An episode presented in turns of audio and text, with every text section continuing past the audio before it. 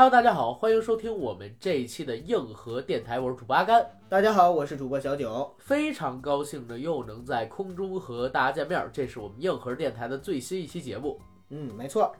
听到这期节目的时候，大家可能会有一些疑问，就是阿甘为什么声音好像听起来不太对劲？哎，阿甘，你的声音又性感了。这是因为我和九哥刚刚参加完 FIRST 青年电影展的新闻发布会。晚上已经十点多了，我跟九哥临时从发布会的现场赶回九哥的家里给大家录制节目，但是没有预料到，我本人阿甘因为猫毛过敏，鼻炎犯了，只能在九哥的家里用卫生纸把鼻孔塞住，给大家来录制这一期的节目，所以大家能听到我这一期的声音有点不太对劲。哎呀，可怜可怜可怜！大家一定要同情阿甘，有一个这么脆弱的鼻子。你汪长了一张帅脸，你知道吗？没有一个健康的身体怎么行呢？我感觉我现在录制节目的时候，你看着我好像很搞笑的样子，鼻孔里边放了。我给大家形容一下，因为阿甘他拿了两张卫生纸塞到自己的鼻孔里，有一个特别的长，然后耷拉下来，遮住了一半的嘴巴。不行，因为因为你必须得戴这个。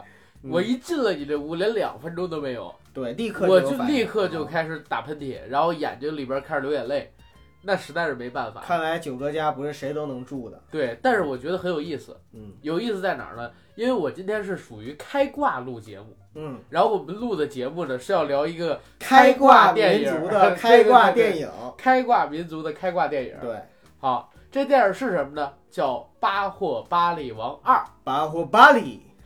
呃，你说的是电影里边那个，就是他们就叫就叫巴霍巴里，巴霍巴里，对吧？好，好，本节目由巴霍呃，本节目由巴霍巴里也没赞助，巴霍巴里这么念，巴霍巴里，啊，好，好吧，本节目由爱怎么着怎么着，鼻子说话不方便，咱们来给大家做啊，嗯，节目开始之前呢，还是先进我们硬核电台的广告。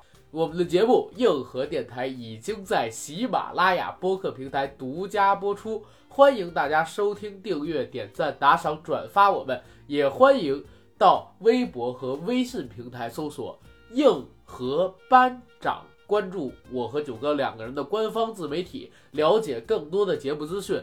我们呢，已经在微信平台上更新了神秘学以及共济会的科普性知识两篇文章。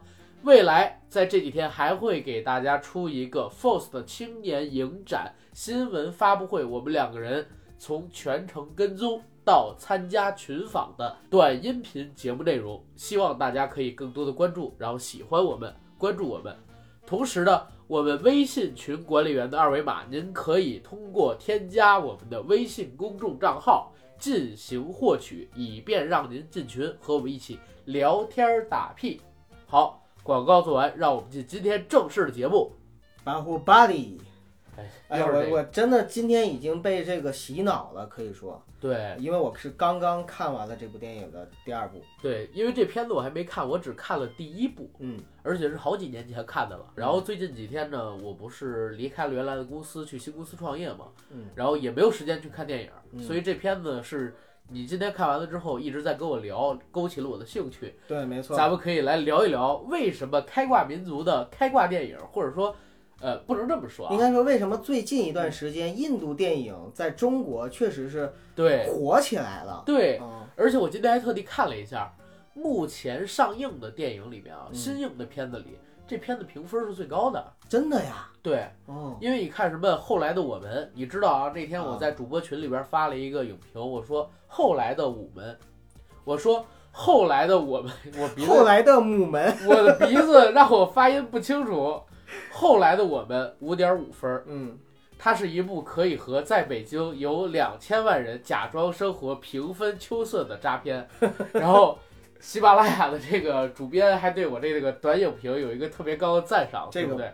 说不合适，呃，那就是合适。我觉得这片子实在太烂了。那天早晨我偷偷看了这个电影吧，然后我就完全打消了做这个节目的呃欲望欲望。嗯，既然《巴霍巴利王二》是现在目前上映的这些电影里边口碑较高的一部，而且我们正好也想细致性的来聊一聊，比如说什么小萝莉的时候大叔啊。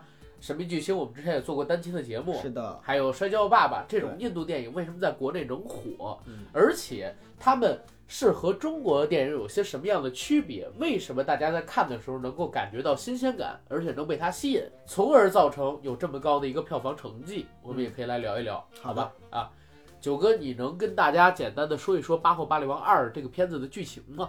没问题。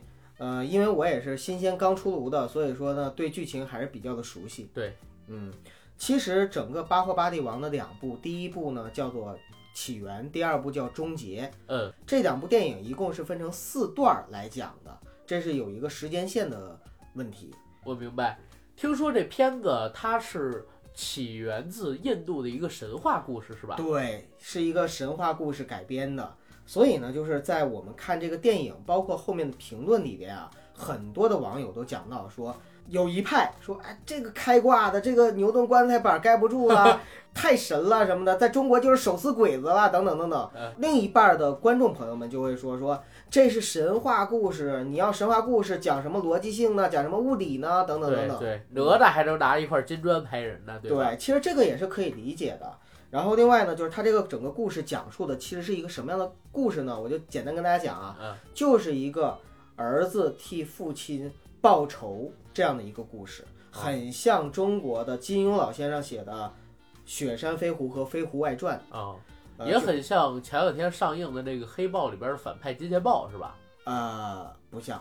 不像啊，不像，因为那个是反派，这个是正派。是，我就说他的生命故事什么的。当然，我说跟《雪山飞狐》和《飞狐外传》特别像，是因为什么呢？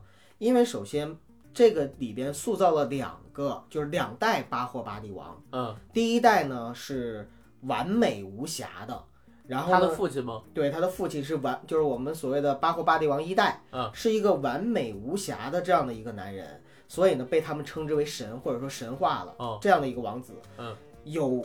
大智慧，有大勇气，而且呢有非凡和超强的力量和武功。嗯，呃，这个就特别像就是胡一刀这样的角色，大仁大智大勇的大大豪侠。对，他的儿子呢，跟他相比，也是继承了他天赋的基因，是因为同一个演员演的嘛，长得是完全一模一样，继承了呃他的仁智勇，可能欠缺一点的就是因为太年轻，并且因为他父亲呢被谋害。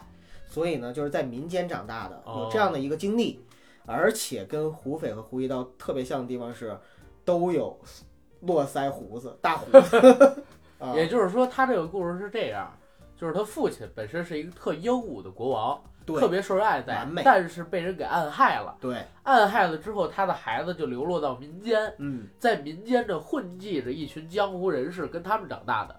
呃，就是普通老百姓，没有江湖人士，就是跟着普通老百姓长大。对对对，也不是小鱼儿，是吧？对，不是小鱼儿和黄缺。明白。然后你就是说，整个故事我刚才说是分成四段儿。对，第一段呢是讲这个小孩成长，第二段呢是小孩呢无意中回到了他之前的王宫，获悉了身世。这段呢就是在巴霍巴迪王第一部起源的时候结束了。今天刚看的第二部呢，讲的就是。从上一部的呃结尾开始讲起，就是巴霍巴蒂王怎么样从一个王子遇到了自己的天命之女，被陷害，最后身故这样的一个故事。最后一段就是小孩子巴霍巴蒂王二代替父报仇，把巴霍巴蒂王一代的表兄干掉这样的一个复仇的故事。最终呢，就是呃哈姆雷特终于复仇成功，老百姓又迎来了他们爱戴的巴霍巴蒂王。其实是一很老套的故事，我听着。故事很老套，对。但是你知道吗，阿甘？我在今天看的时候，我非常的喜欢。为什么？其实第一部的时候呢，我对情节还是一般的啊。因为呢，我觉得主要的是看特效，然后情节也没有什么太太多的铺陈开的，因为大部分都在第二部嘛。但是当我把第二部连贯的看起来之后，我突然发现他这个故事讲的还是可以加分的。因为呢，里边啊，就是前期和后期有一个特别大的反转，这个反转我就不再叙述了，因为大家呢可以去电影院去看，防止剧透。对，防止剧透。但是呢，就是这个反转，第一，怎么样做到了非常的自然，不生硬；第二个呢，是怎么样这个反转完了之后呢，我为巴霍巴利王的去世又感到痛心和惋惜，同时呢，又被他的这种最后的牺牲精神和大无畏感动了。男主角最后死了吗？第一代死了呀，就是他父亲，对他父亲死了。其实我更喜欢的是他父亲。第二部的故事，其实里边也有他父亲那一辈的故事，是吧？大部分上半部分也都是，我不是说分四段嘛，啊就是第一段和第四段嗯是写的是现在的二代，第二段和第三段写的是一代，哦，明白了。它是这样的一个关系时间线。那我问你几个问题啊。好的，第一个问题，你觉得如果想看懂这部电影，嗯，需要看《八后八雷王一》吗？需要，需要。我很肯定的说，大家应该先把《八货八帝王一》补一下。它可以独立存在吗？呃，开头不是特别友好，就是因为我看到开头的时候，我觉得如果是一般的没看过一的人，可能多少会有点代入困难。好，第二个问题，这片子时长是不是很长？两个半小时，一对百六十多分钟，印度电影的常态，嗯，是，对吧？我还记得咱俩看《神秘巨星》的时候，嗯中途有一个桥段是镜头一转，画面突然暗了。嗯，这个时候我跟九哥你说了什么？你还记得吗？不记得了。我说，这就是印度电影中固然会有的中场休息片对，段。大家该出去该出去撒尿了上厕所，对然后没事儿的就唱唱歌、跳跳舞了。对，嗯，撒完尿回来，然后他电影接着放，中途他不是黑屏了一下吗？嗯镜头一转，然后等你再回来撒完尿回来啊，印度的电影院里会给他再亮一次屏，然后把这剩下的故事给讲完。没错，这是因为印度的电影都是特别长，对，没错。所以如果你真的要去电影院看这部电影，建议你先把膀胱放空，再来看这部电影，以防止自己忍不住尿，对吧？然后再有一个问题，这个电影是不是还像第一部一样开挂桥段这么多？你应该知道一点，阿甘，我了解《巴霍巴利王》是从什么时候开始的？啊，就是从今年年初的时候，在我忘了是在最右上还是在抖音上哈，看到了一个短视频，啊，就是一个开挂的几个人拿着盔甲，然后在天上被投到天上那样的一个桥段，战争桥段吸引的。啊，呃我今天终于在电影院里把这个战战争桥段找回来了。你知道吗？我当年看过《八号巴力王一》，嗯让我印象最深的桥段就是八号巴力王从天上啪掉下来，掉下来的时候来了一个鹞子翻身，嗯然后用箭啪啪啪，空中啊啊空中射箭，把这几个人全都给射死了。急坠而下的过程，我觉得这个你能连着射好几箭，怎么着也得有六七米的距离，十几米的距离吧，就是一翻身，稳稳的落在地上，印度的电影里有很多的慢动作，特别像国内的抗战神片，你知道吗？很多抗日奇侠，嗯，就是跟他有点像，尤其使用的功夫力大无穷，手撕鬼子，他是他是手撕敌人，百步穿杨。国内有一部电视剧叫《利剑》，什么的我忘了，反正就是一女的正被日本兵强暴呢，啊，然后刚前脚还被人强暴，刚强暴完呢，他立刻转起身跳起来，跳起来的时候不知道怎么裤子就提上了，空中拿起一根箭，把这些鬼子全部给射死了，你知道吗？我一直都在想，他这么牛逼，为什么前期要挨强暴呢？强暴完了才爆发呢？不知道是不是小宇宙需要点燃？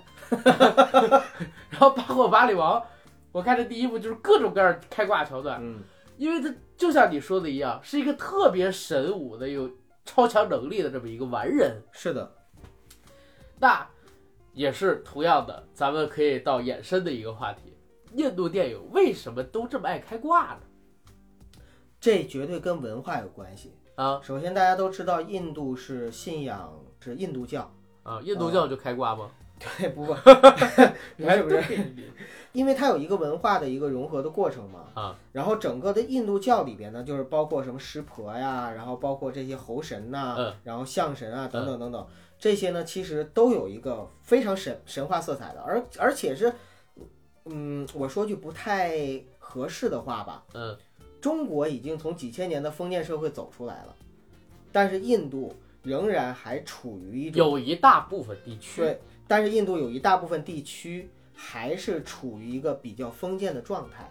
啊所以呢，就是对一些迷信的东西，或者说一些不符合物理原理，但是很符合他们的审美观，就是但是符合他们的审美的那样的一些东西，他们是特别喜欢的。比如说十几个人骑一个三轮车，摩托，摩托，影响较阿甘，贵你。还要知道一点啊，就是 印度的电影不都有歌舞吗？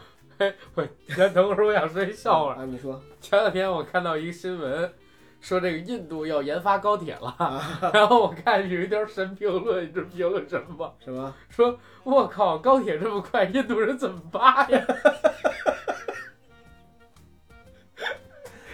高铁这么快，印度人怎么扒？因为大家，哎，印度人说小样，我照扒不误。因为你要知道，因为我们所有人看印度的这个视频也好，照片也好，印度的这个火车都开特别的慢，嗯，对吧？没门，哈，对窗户也是开着的。对，嗯因为大家都通过窗户上下，而且为什么这么慢？因为严重的超载，你知道吗？上面也好，两侧也好，都扒满了各种各样的人。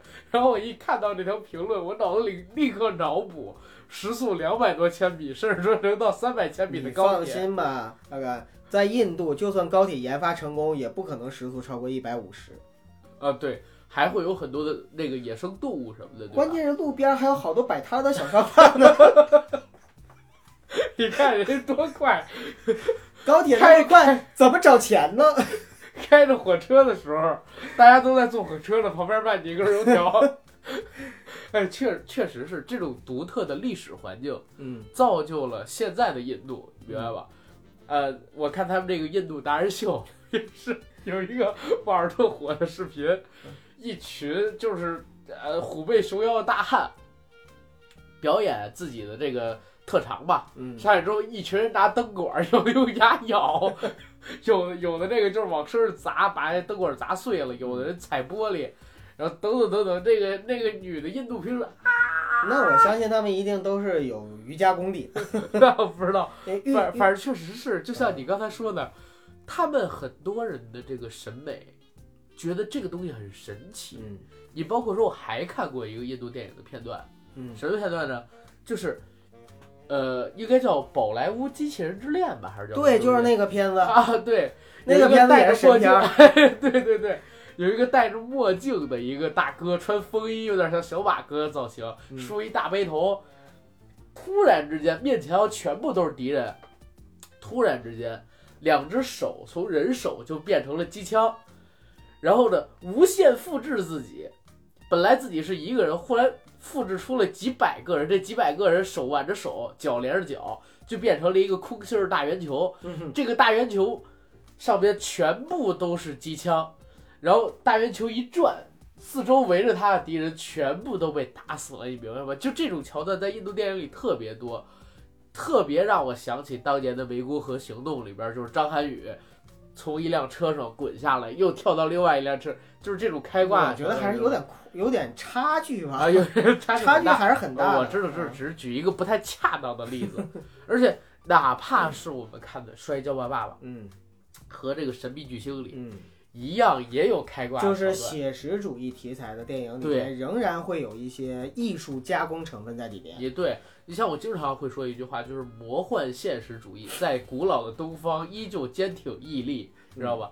这个魔幻现实主义啊，或者说超现实主义，在印度，我觉得这个才是真正的坚挺屹立。这就是不同的国家地域文化发展出不同的艺术流派。对呃，因为刚才我也说到了，就是印度很多电影里边有歌舞，这个歌舞本身就是由印度的历史环境造成的。那在这种情况下的话，你想歌舞加在里边了之后，自然就有一个艺术加工的成分在里面，对吧？对因为你要唱歌跳舞着就把故事情节往下去编的话，你不可能像我们正常演戏，你说一句我说一句那种，所以它自然有一个艺术夸张和加工的成分。对但是我也引申出一个问题嗯，你觉得啊，正是因为印度电影，大家老说印度开挂，印度电影开挂，印度电影是歌舞神片儿，动不动就唱歌尬舞，大家在看的时候会不会有一种猎奇的心态？所以造成了他这个电影的票房，最近的几部吧，反而是有点影响力的都很高。嗯，其实倒不是，阿哥，嗯我不是这么认为的。嗯，我有自己的见解。嗯，呃，首先呢，就是印度的片子，它是属于肯定是类型片，就是对对我们国内人来说，对印度片就是一个类型片，对吧？对对对对对，那国内的大部分的观众呢，其实都是属于对国内的国产电影相对要求比较严苛。对对于国外的电影，无论是好莱坞、宝莱坞、日本还是韩国的，相对来说会比较宽容的这样的一个群体。而且我有一直有这么一个观点，嗯，其实任何一个国家都是烂片儿比好片儿多，对，都有一个烂片儿比。对但是你要知道，咱们国家引进片儿是有限制的。而且引进的肯定都是属于比较上乘的片。对呀、而且全是从全世界各地啊，不光美国有引进片儿的份额，全球都有引进片儿份额的。咱们国家，你看到的其实是咱们从其他国家优中选优过来的。你像我前些日子还看了一个那个，呃，美国的一个电影叫《沙卷风》，没听过。鲨是鲨鱼的鲨，嗯呃，讲的是什么？一个特奇葩的片子，也是属于开挂神片，嗯但是好像在美国票房还不错。嗯呃呃，不是，它好像是走碟片市场，销售数据特别好。嗯那片子是讲刮那种水龙卷，嗯，明白吧？就是海面上刮水龙卷，把水吸起来，然后把鲨鱼给吸出来了吗？给吸出来了，然后鲨鱼满天飞，落到了这个临海城市里，嗯把这个临海城市很多人都给吃了。嗯男主角拿着一个电锯，开始各种锯鲨鱼，你知道吗？啊，关键我就不知道一个鲨鱼在空中，它怎么可能就是会飞呀、我靠，这么一个一个开始咬人吃人，而且海里哪有那么多鲨鱼，都把整个城的人全给吃了。这也就不能用合理的解释对呀、了。而且还连拍三集，是吧？我看的是《沙卷风三》。你看，就是所以说啊，就是其实，呃，首先第一点就是印度片它也是别人家的孩子，对别人家的孩子永永远都是远的香近的臭嘛。对所以就是我们会更宽容一些，这是第一点。第二点呢，就是印度的片子虽然它是类型片、歌舞片，还有很冗长的一个情节，但是其实透过就是我们引进的这些片子啊，透过这些以外，我们还是能看到它有艺术性的。对，但是我也说一个观点啊，我一直认为，呃，印度的电影其实都是商业片，呃，对对对对，没百分之九十都是商业片。我可能这刚才这句话不对啊，印度的电影百分之九十都是商业片。嗯但是他们是在主流的商业片里面加了一些东西，而不是纯粹的商业片。你像我们说到《神秘巨星》也好，《摔跤吧，爸爸》也好，就是大家对他的肯定是高于这个电影本身的艺术价值的。对，他一直在做一些，比如说现实题材的尝试。咱们最近看到这几部啊，对对对尤其是以阿米，尤其是以阿米尔汗为代表的，一直在做一些现实题材的尝试跟引用。对，有点像韩国的电影，因为韩国的很多电影实际上，你仅仅从电影来看，它不是很伟大的电影，对甚至不算是好电影。对。但是呢，它经常会给你加一些现实题材，或者说从真实事件改编当中去，一下子把它立意给拔高了。我始终都觉得韩国的电影真的就是因为地域的问题太小了，嗯，就是世界观太小了。对，但是呢，它有它自己能打动人的一面。对呀、同样的道理，印度电影也是。首先，印度也是一个像我们一样幅员辽阔大国，呃，然后也是一个古文明的国家，跟我们有很多同源和类似的地方。但是同时呢，就是因为印度它本身的文化的发展跟我们就相当于是走了另外的一条路，对所以呢，就是里边呢有很多，就像你刚才说猎奇的成分也是有的，因为印度对我们来说总是蒙着一层神秘的面纱，对，尤其之前还跟印度的关系不是那么好过，一直也不是很好。呃，有一段时间好吧，嗯，对吧？反正最近几年是没有那么好，然后上个世纪也有那么，哎，这不说了，因为我们有巴铁嘛，不是咱们该聊的问题了？因为我们有巴铁嘛，这个也不是，咱咱就不聊这种问题了。我们为了咱们这电台的这个和谐建。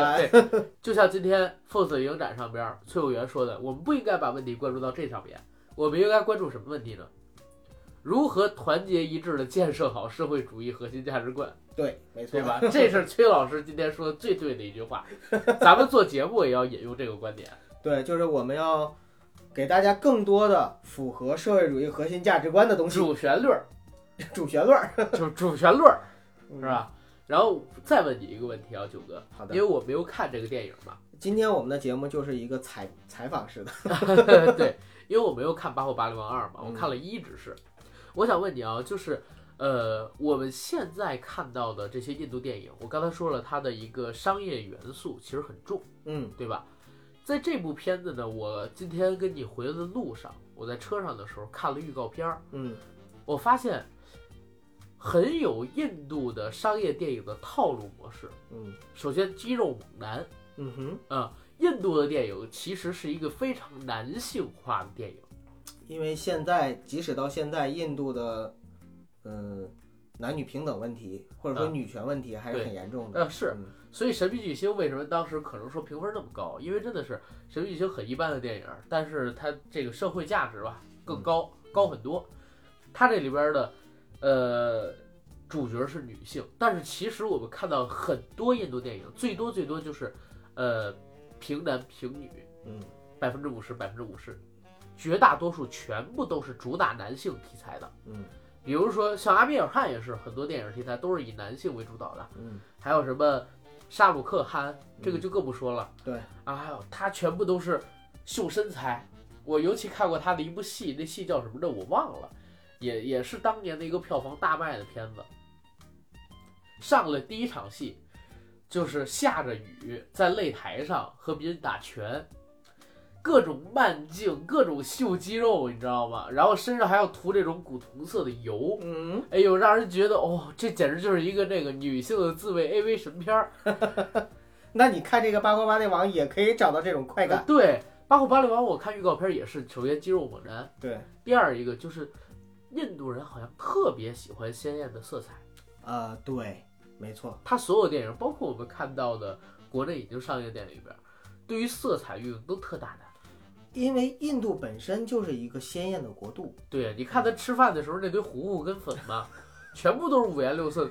B 站上边有一个视频叫“老奶奶系列”，就是一个印度的百岁老奶奶做饭的视频。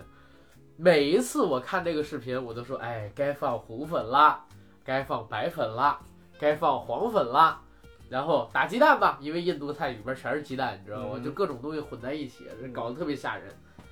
好像他们特别喜欢运用颜色，比张艺谋还喜欢，对吧？对对对，没错。而且比张艺谋还大胆。张艺谋的那种色彩运用，在艳的情艳，张艺谋的那种色彩运用，实际上是在艳的表层下有一层素。对，但是印度电影就纯粹是艳。鲜艳的国家。对，嗯，第三一个就是我想提到的，这部戏里边是不是还有大量的歌舞？从一开篇开始就是啊歌舞。那你说了，讲了一个其实挺悲伤的故事嗯，悲伤有悲伤的歌，啊，嘿，苦里 那肯定不是这哦首。呀，好噴滴答你冇老咖啡，是是是这样的吗？就是其实真的就是他那个歌舞啊，我觉得對於印度，其实他那歌舞啊，对于印度片来说，我认为是加分的。啊，因为什么呢？因为在《巴霍巴利王》这里边呢，呃，在所有的情节设置的时候，这些歌舞它都是完美的去融合了情节，而不是特意的给你尬出来一段，哦，所以也就是说不会产生说你一看到他跳舞特尴尬这种或者说特出戏的情况，这个倒是真不会。好明白，而且你知道我我也是看的 IMAX 版本，呃，上次咱们也聊过，就是嗯现在有 IMAX 版本，我尽量都会看 IMAX 版本。哦对，这儿提一嘴啊，嗯呃，我们硬核电台和 IMAX 中国深度合作的 IMAX 电台已经在今天上线了。上线了，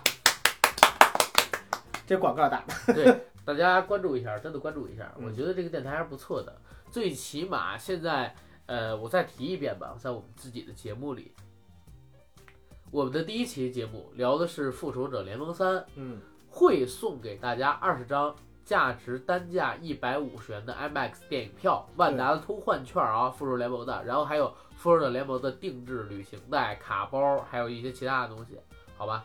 所以大家还是关注一下，我觉得挺好的。对，好，咱们回到巴霍巴利王，就是《巴霍巴利王》这个电影，我也是推荐大家去 IMAX 影城看。有特殊画幅吗？有，哦，OK，有特殊画幅的话，那还是值得去看的，因为我好像看到这个戏里边有不少的战争桥段啊，嗯，不仅仅是个人跟个人之间的打斗，哎，说到战争，就是最后那场战争戏，其实真的开挂挺严重。开挂挺严重。你不要给我剧透啊，嗯，但是你给我讲一个你印象比较深的片段。我讲两个，啊，一个是扒火车 那没火车，啊，没火车，但是一个扒高铁，但是第一个开挂就是我印象特别深的是什么呢？是出现在就是一开场的时候，一开场呢，太后要举行一个仪式，就是他们印度教的一个仪式，要顶着一个火盆呢，要一直走，不能停。啊在这个过程中呢，一个大象受惊了，然后呢，受惊了受到惊吓，啊啊，受到惊吓了，然后就就可能是要伤害这个太后。在这个时候，巴霍巴利王王子啊，当时王子推着把那个大象给手撕开了。没有推着象神的这个石像冲出来，然后呢，用那个象神的石像把那个大象给撞飞，然后它的力量能有多大了呢？把大象撞飞了。对而且他拖着那个石像是大概有十倍大象那么重。哦，果然是开挂是吧？第二个，果然是神话，对，果然是神话。第二个特别有印象的就是我刚才说到的最后那个战争桥段。嗯，战争桥段，巴霍巴队王想到攻城的主意，你知道是什么吗？嗯空降兵。怎么样？空降兵就是由一组大概是五六个拿着盾牌的士兵，站在一个个被拉下来的椰子树上，然后呢，椰子树啊，一砍绳子弹不弹起来了吗？对，抛起来之后，他们在空中组成一个椭圆形的，四周都是盾牌的一个密不透风的这样的一个，像蛋一样，对，像蛋一样的这样的一个。滚。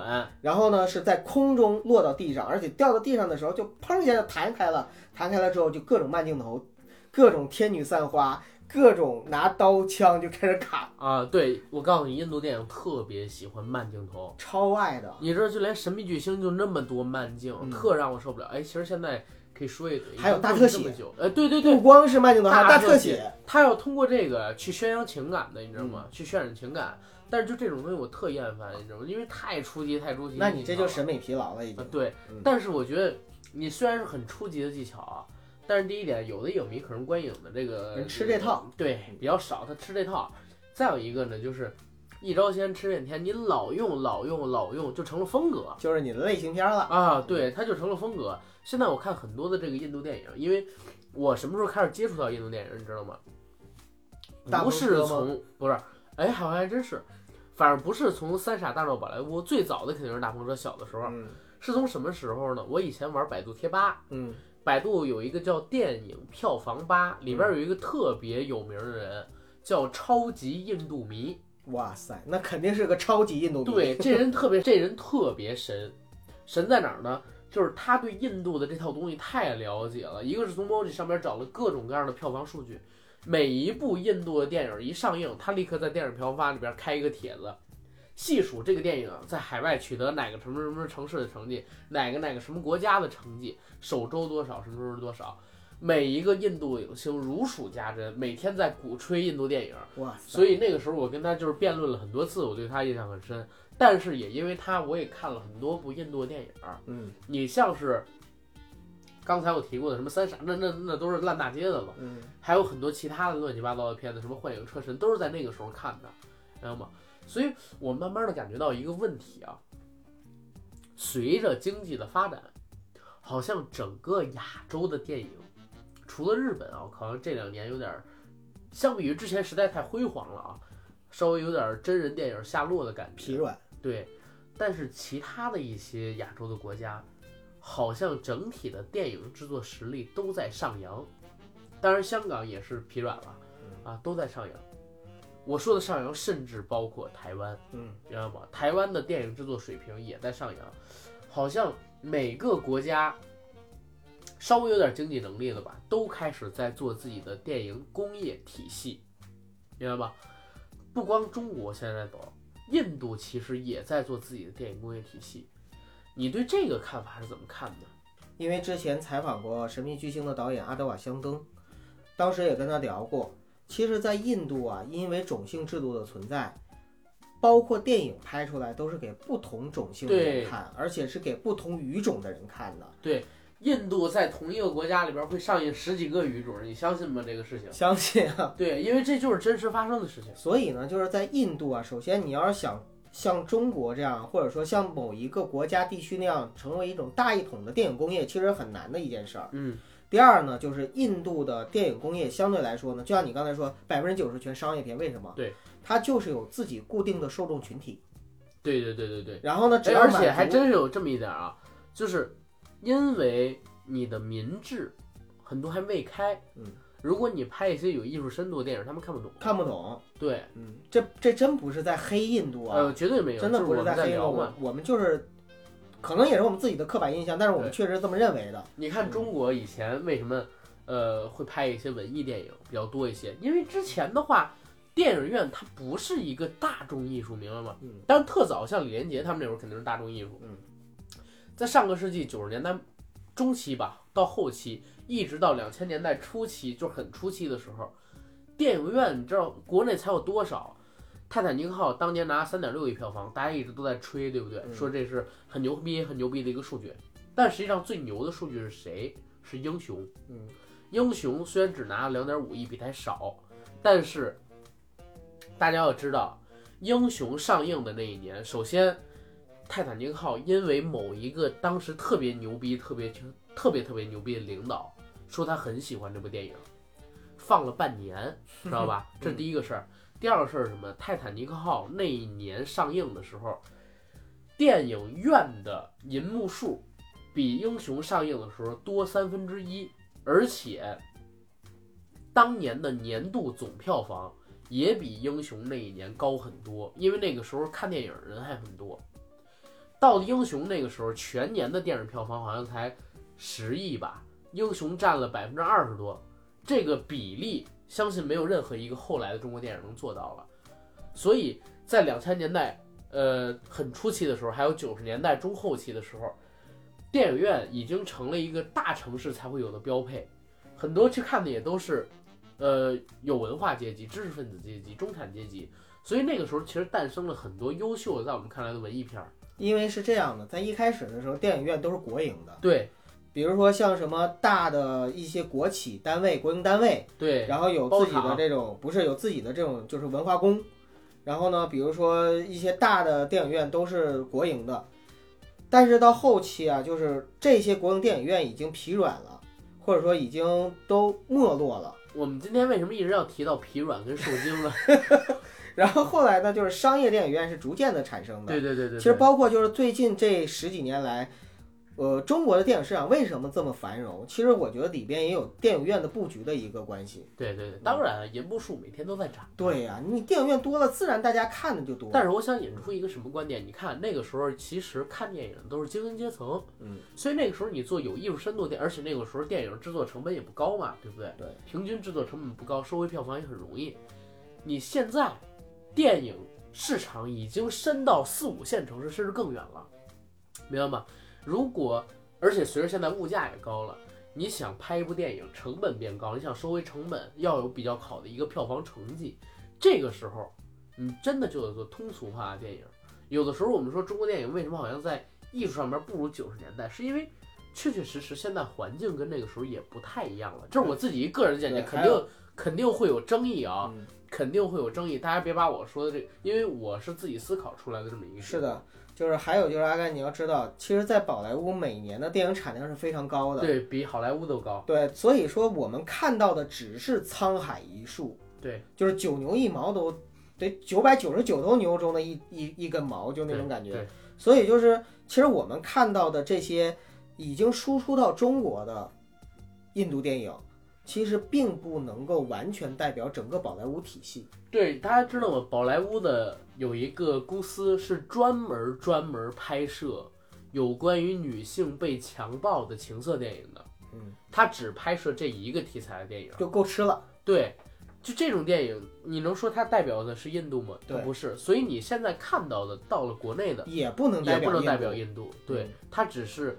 某一个分支，或者说某一个印度电影中的一个比较翘楚的，或者说代表性的东。西。你这让我想到了什么呢？就是在八九十年代的时候，很多老美看中国，对，就是通过我们输出的一些功夫片儿或者什么看到的中国，就觉得中国人就应该是那个样子的，或者怎么样。你包括为为什么海外的很多华人对张艺谋有微词，嗯，是因为他当时拍了好几部就反映中国愚昧跟农村生活，比如说我的父亲母亲啊，不是我的父亲母亲，那还很好。大红灯笼高高挂呀、对，你别说这个了，九哥。嗯，他拍了一部东西叫《一个都不能少》，当然那片子嗯很好，是但是这个片子因为被拿到影展，而且还在国外放了很多，很多老外啊，真的以为那就是中国的常态。并不是主观的，但是客观上来说，确实对很多老外造成了一定的刻板印象。对，嗯，他们当时就以为中国是这个样子，像我们现在可能说看到神秘巨星，说这可能是印度的一个常态，但是有的人也说印度的常态不是这样，印度还是一个相对而言比较平和的一个国家。而且印度的贫富差距也很大的。对呀、新德里啊、孟买啊，对呀跟其他地方也差距很大的。对呀、你你看到的只是某一个领域内，或者说甚至是某一个区域内的社会问题，它可能是存在，但不会那么普遍。但是可能说我们看到了，因为电影嘛，它是一个大众的东西，它又不是话剧，你看的是几万人、几十万人，甚至说票好点儿票房，像那个《摔跤吧爸爸》，嗯，有个十几亿票房，应该有几千万人看过了。那可能对我们而言，这就成了我们自己的刻板印象。是的，大家还是得真听、真看、真感觉，放开手脚，我们放开眼界，然后以一个平和的视角去看他们所处的一个时代跟他们所处的地域整体性。或者说，如果你真的想了解印度和印度文化，不如找机会真正的去一趟那个地方，真听、真看、真感觉。对，当然同时还是小心一点啊，儿。穿好铁裤衩，防止被强奸。对对，哎，别这么说嘛，真是的，咱们这边都会 Chinese 功夫，对，我们会 Chinese 功夫。不怕他们开挂。他们虽然会扒货车，但是我们会卖小商品。但最后啊，就是《巴霍巴利王》里边呢，嗯其实我还想谈到一点，就是他们对于功夫的展现功夫，啊，嗯因为印度本身有自己的一个武术基础对，所以说他们里边的这种武术啊，我觉得挺新颖。哎，我也是有这么一个想法啊。你看，以前是成龙他们特火，嗯，后来在两千年代初的时候，以托尼贾为代表的，泰拳哎，对，还有印尼代表的突袭，他们开始火起来了。其实为什么？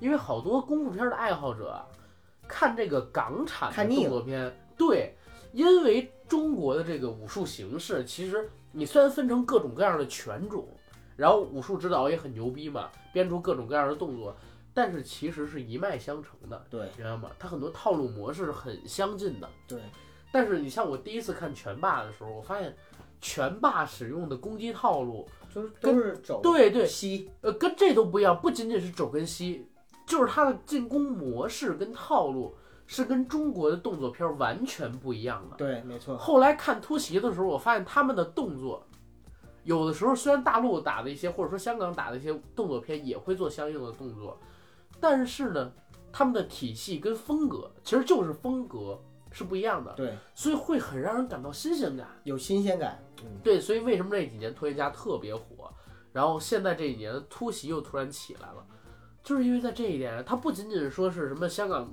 退步了或者怎么，其实香港的动作片儿怎么能叫退步了呢？它实际上说是没有什么太大的革新跟变化，对对吧？它还是挺在一个挺高的水准上，当然那批演员也不在，那么敢拼的武替也不在了。嗯，新一代了嘛。对对对，但是你从技巧上来讲，反而是在进步的，就是说他们运用的设备，他们所涉及的动作是越来越新颖的。但是就是你看腻了，对真，是看腻了。嗯，但是你看其他国家的东西，它就不同，它就是不同的风格。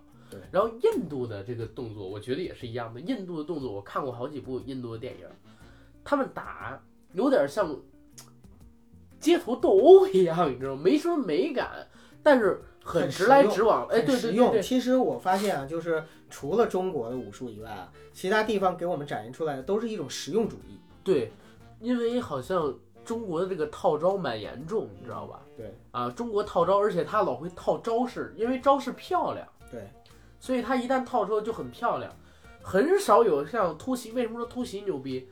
你还记得突袭第一部里边有一个棒球棍儿吗？那嗯姑娘，我忘了是第一部还是第二部啊，有一个棒球姑娘，是棒球吗？我怎么忘了？反正有一哥们儿用棒球，呃，不是，反正有一哥们儿是打棒球，而且用棒球棍儿打人。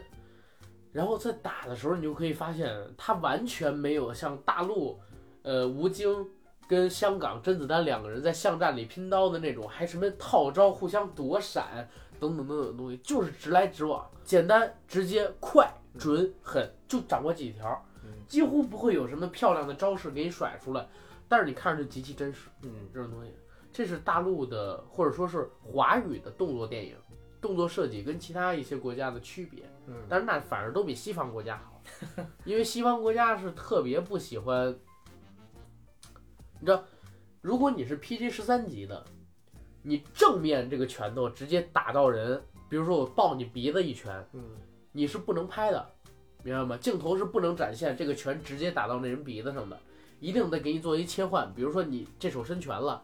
他给你一下子，哎，他给你一个闪过去镜头，或者说直接拍这人背后，挨打的那个人背后后脑勺那块儿的镜头，呃，你挥出拳之后直接接到这儿。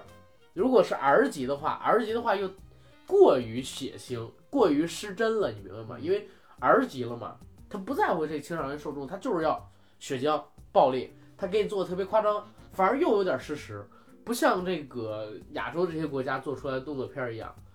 而且西方以前在打斗的时候都是脱胎于拳击的，呃，对，拳击或拳击或者摔跤，对，或者摔跤那种，嗯，对我觉得没什么意思。很单调。《巴霍巴利王》第一部戏里，我刚才说了，我最震惊的一个动作桥段就是空中鹞子翻身，然后射箭，一下把好几个人给射死。还有一个桥段是在于哪儿？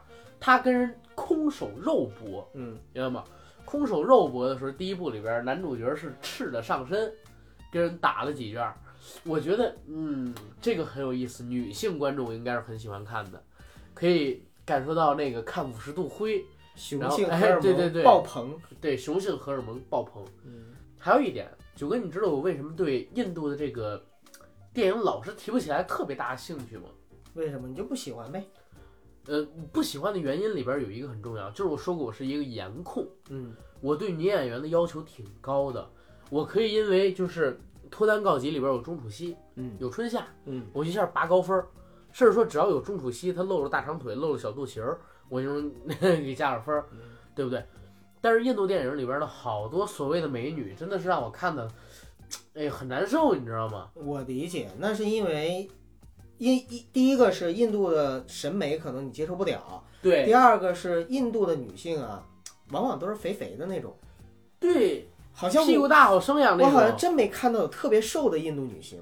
呃，有一个我印象特深，就是成龙的神话里我边，刚想跟你说这个，就对是只有在中国演员才会找这种瘦的，嗯算是中国审美不瘦的这种。苗条，对啊，就是苗条嘛，就是就是就是符合中国审美的这种印度美女，对，但是那个女生真漂亮，特漂亮。但是在印度可能就不算太漂亮。对他们印度喜欢的可能是那种神，你知道吗？《神秘巨星》里边那个女孩儿，嗯，印度的，我看过那个外网的评论啊，就简直都夸到天上了，夸到？天上去了。印度的网友觉得太漂亮了。是，可是我看那个印度剧《神秘巨星》里边那个女孩儿，我是嗯，《巴霍巴利王》里边主要有两个女性角色，啊。一个是太后，啊。然后还有一个就是皇后。啊，巴霍巴利王啊，其实挺惨。她虽然是一个很完美的女人，但是她夹在两个强势的，不是巴霍巴利王 一代其实挺惨，受惊，然后呢疲软，她是一个很很完美的女人，夹在两个 啊，今天总有口误啊。啊巴霍巴利王是一个很可怜的男人，虽然他是一个很完美的男人，但是呢，他夹在了两个强势的女人，嗯就是性格特别强的女人身中间。一个呢是太后，就是他的养母，嗯他最爱的母亲；另外一个呢就是皇后，就是王后，也就是他的爱人，爱人。他最爱的妻子。这两个人都是性格很犟的。说实话，我觉得他的悲剧就是他俩产生的。明白了，嗯嗯，好吧，呃，这片子我听你说完了之后，我变得有点兴趣了，你知道吗？嗯，建议你去看。对，因为我感觉呢，第一 开挂好玩儿，哎呀，让我知道知道到底高铁出来之后他们到底怎么扒，这是第一个。第二一个，哎，我感觉这个动作戏跟你刚才说这个反转的剧情，我觉得还有点意思。呃，你可以真的抱着好奇心去看，看看就是说，呃，导演给我们设计的这个故事是不是能满足你的胃口？明白。那我觉得咱们今天其实可以聊到这儿了，这些问题。可以，因为今天我确实身体境况也不是很好，啊，我还是赶紧睡觉吧，太难受了，嗯，好吧？好，那感谢大家的陪伴，也很高兴能够陪伴大家。我们今天的节目到这儿，欢迎大家呢去看这部电影，同时到我们的微信公众号上边去看一看我们所写出的文章，以及今天参加完 FIRST 青年电影展的一个跟踪性的报道，好吧？哎，对了，我跟九哥两个人还问了姚晨跟赵薇几个问题。是的，嗯好，谢谢大家。再见。